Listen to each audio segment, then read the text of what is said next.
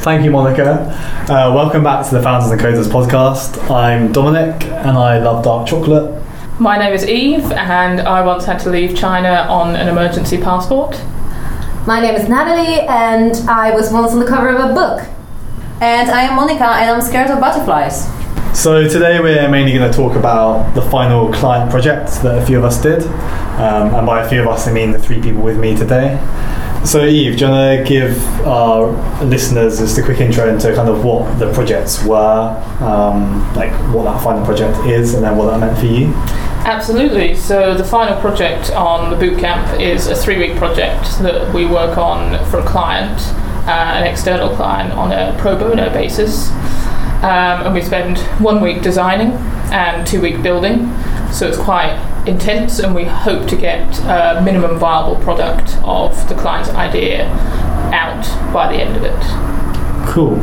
And Natalie, do you want to have a go kind of saying what the sort of problem was that you're trying to solve? Um, so the problem that our particular client wanted our help on was to make a an app for medical students to help them practice for an exam where they get trained in soft skills but also in how to diagnose certain patients with a particular medical issue. Yes, so these are called OSCE exams, which stands for Objective Structured Clinical Examination.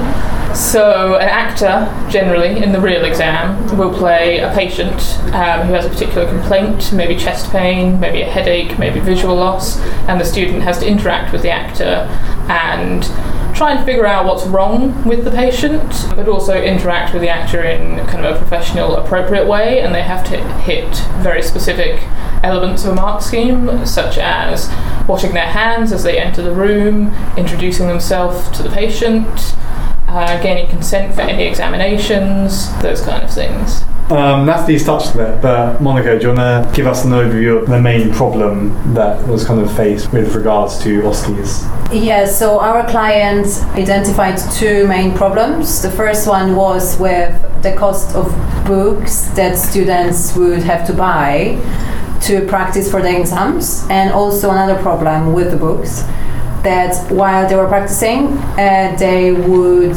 not be able to see or record their. Um, Answers? they would be able to record their answers, but they wouldn't be able to get like statistics on like how well they progress over time, for example. Yeah. Uh, yeah, they wouldn't be able to like see how many times they did each uh, particular station, or if they progress in like the amount of scores that they got from the last time, and this kind of stuff. So that was important for the client to to solve. I think you've mentioned the design week at the beginning of the course, at the beginning of the three weeks. So, what did that look like for you three? So for us, our client came in and he already had sort of a prototype that he'd been working on as a native Android app. It was very basic and it was just kind of visual stuff. There was no real content um, or functionality, but he did have quite a few ideas about the design already, which we tried to work with, but still making the design our own. Um, he was particularly enthusiastic about the Google Materials kind of design themes of having certain buttons in certain places, having a nav bar at the top so you can always go back. And we did try to incorporate um, some of those design elements into our own design. Cool. So, is that like Google Material Design, or is that the design system? Yeah.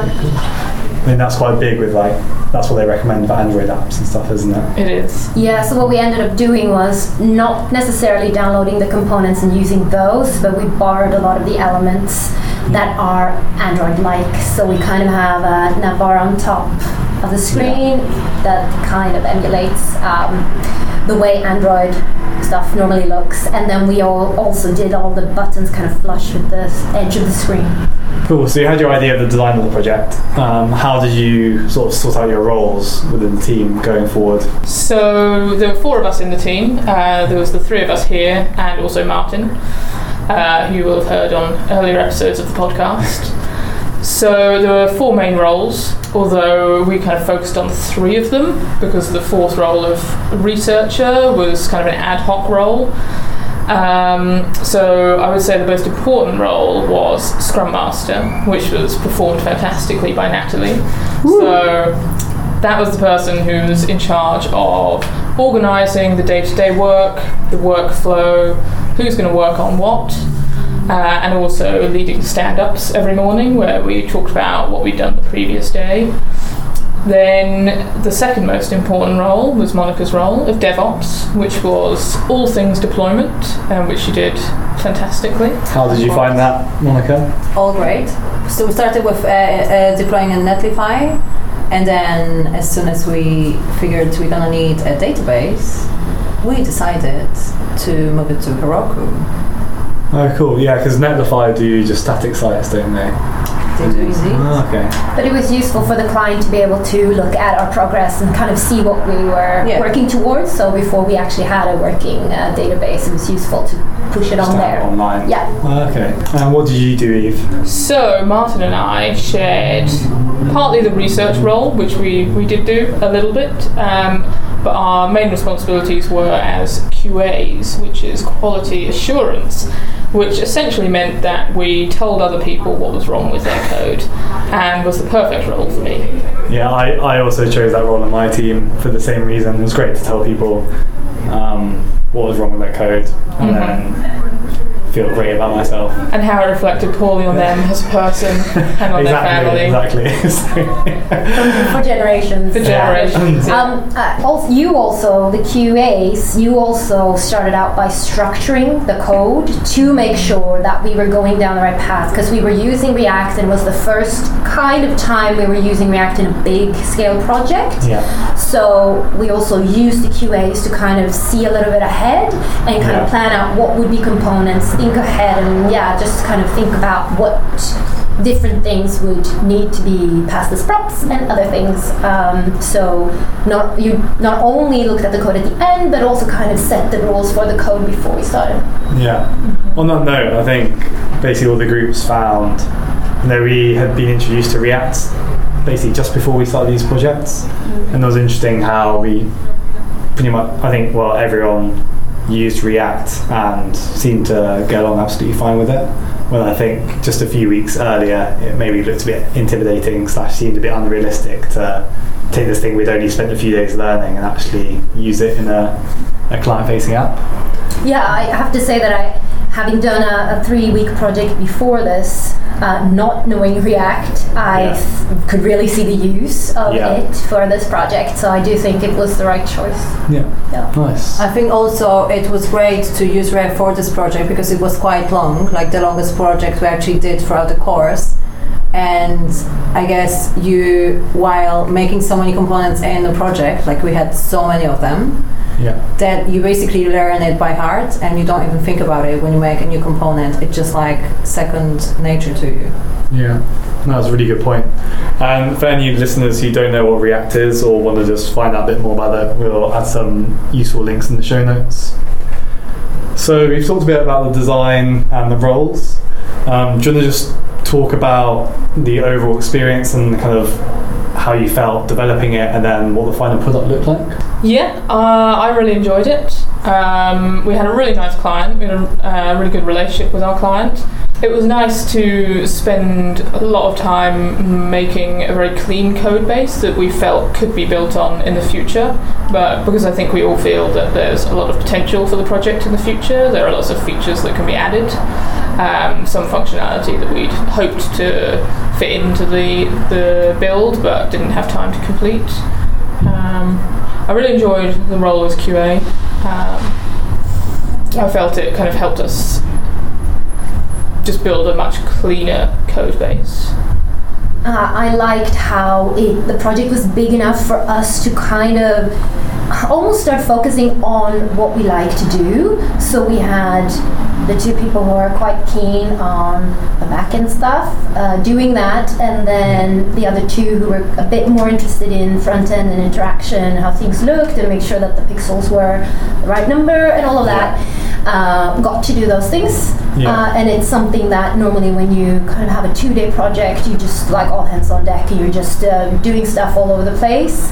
Uh, but now it was kind of big enough for us to kind of yeah start doing stuff that we were actually interested in and spending a bit more time on that. So that was very fun, I think. Yeah, that's a really good point. How about you, Monica? Uh, I think that it was great having a client who was also like uh, had technical knowledge because he started uh, some programming recently, I think, and it was great because he basically was very active on GitHub as well and was like giving us feedback pretty much straight away was very keen on like seeing live changes and it was great So if you want to see the result of our three-week project, you can go to oskiboski.herokuapp.com or follow the link in the show notes. Were there any kind of big struggles or like difficult design decisions you feel were made during the project? We Uh, had... yes. Oh, go, go, go. I don't know. I don't remember, but definitely. I, I know we had a uh, some issues. Um, what was really interesting for me was that we were ver- we introduced Natalie to the Pomodoro technique at the very beginning because me, Eve, and Martin were working together in a previous project. So Natalie was like a new addition to the awesome group, making the group even more awesome. Good save. So um, yeah, so we started with like big on Pomodoro, and then like two weeks later we were like, okay, no time for this, no time for nothing. Let's scratch this out. No, no Pomodoro. So I don't know how Natalie felt about it. Um, I feel like I spent many days failing at Pomodoro.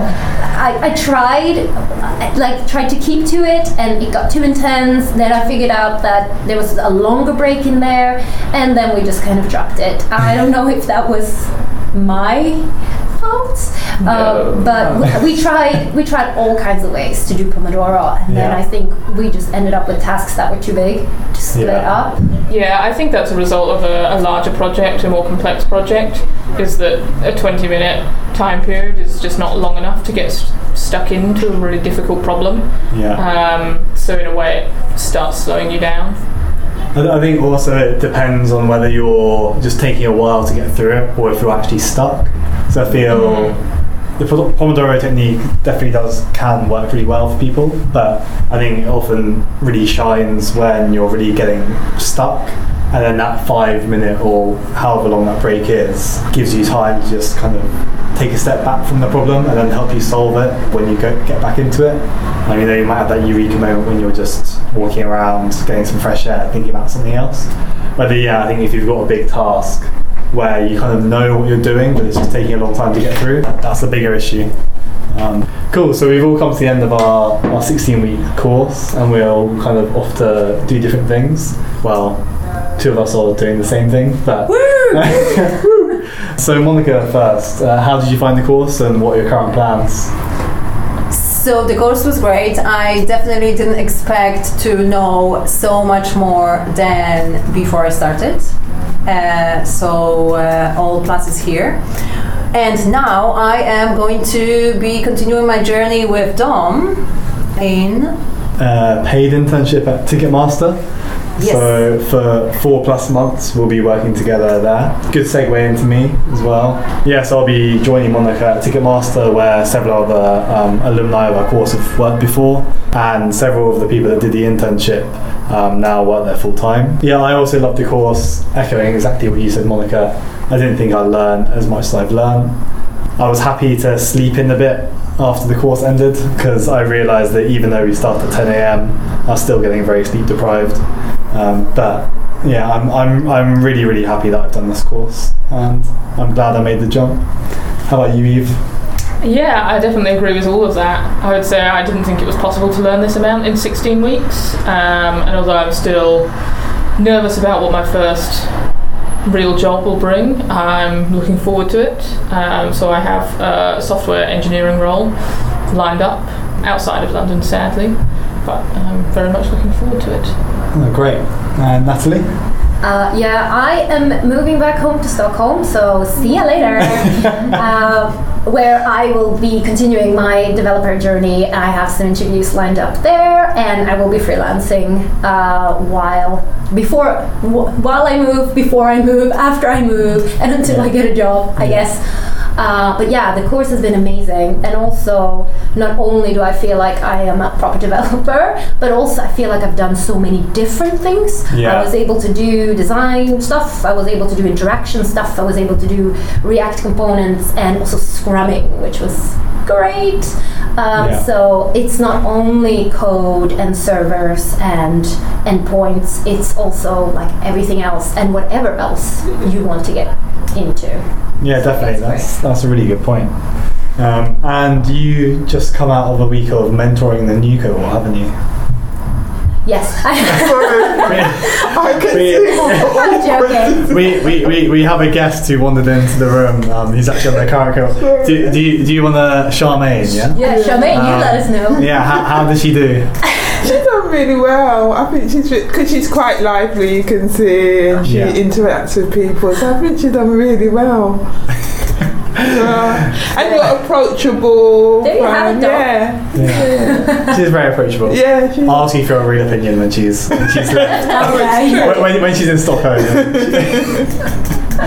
how, how, how did it feel kind of No, teaching at it's Snowball? been it's been first of all super surreal to be here two weeks ago and I was the student Yeah. and then you know you get one week off and then you come back and you're the teacher and it's really strange because you that classroom used to be yours but all of a sudden you don't even have a seat in there and you're Yeah. kind of like perched on whatever left over to sit on um, so that was weird uh, but it also really makes you realize that like 16 weeks ago we didn't know what Git was and it becomes second nature and it, it was very interesting to just Yeah. see that yeah how far you've come because it's really it's really difficult to keep track of that as you go along. Yeah. and it was something I told the students in week one that like it's really important to reflect on your learnings because you will forget. You will spend 16 weeks feeling like you know nothing because you feel like you're always behind but you're actually not.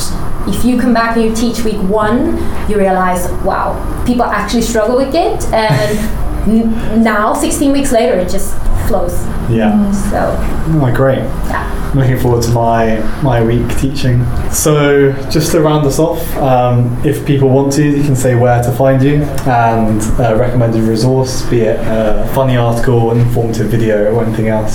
So I don't know if this is a resource, but I just found it really funny and interesting. I got this uh, link that I guess Dom is gonna um, Yeah, touch. Yeah, I'll put in the show notes. So it's opposed by someone called Beeple Crap, and it's Okay. from Instagram. And it basically present. It's called Last Programmer, and it presents a statue of like an alien-looking creature with a human head and a lot of arms, and it's kind of like very tall. And also, there is a little story describing what will happen to programmers in the future. Really funny. Uh, read it. Great. So yeah, there'll be a link to that in the show notes, and we can see what our future holds. Uh, and do you have a GitHub handle or Twitter or anything you want people to know about? No Twitter. GitHub handle B R Y M O N. Rymon. That's me. Nice. Um, I'm Virtual Dominic on GitHub and Dominic Digital on Twitter. Um, I have slightly more followers than I did in my first episode, so that's great. Uh, still not very many, but I'm proud. My parents are proud, etc. Um, my recommendation would be the Hidden Brain podcast. Uh, some really interesting episodes on there. One recent one about the opioid crisis, opioid crisis in America. Um, so I'll put a link to that. Eve. So my recommended resource is a new society in London. It's called the Ladies of London Hacking Society, and it's a really welcoming, cool group of women who are into all things cybersecurity. It's kind of open to anyone from any level. Um, there are people part of the society who have been in the field for decades, and there are other people like me who are just starting to explore it as a potential career option. There's always free beer and free food, so it's well worth coming. My uh, recommendation would be uh, GIF, obviously, and it is a Seinfeld GIF where everyone's stretching their hands up and stepping really fast with their feet, because that is how you feel every day when you come in to FAC, that course. I mean, I think we should do a whole podcast of audio descriptions of GIFs. Yeah, yeah, that, that'll be the next episode. That's a, that's a great idea. um, that's actually given me a fun mini project idea. Well, thank you everyone for coming on the on the podcast. Uh, I'll be sad to see you go, Natalie, but I'm sure we can all visit you. Um, Yes. you are very welcome to come, Dom. Anyone in this room is very welcome. Uh, also, my Dom.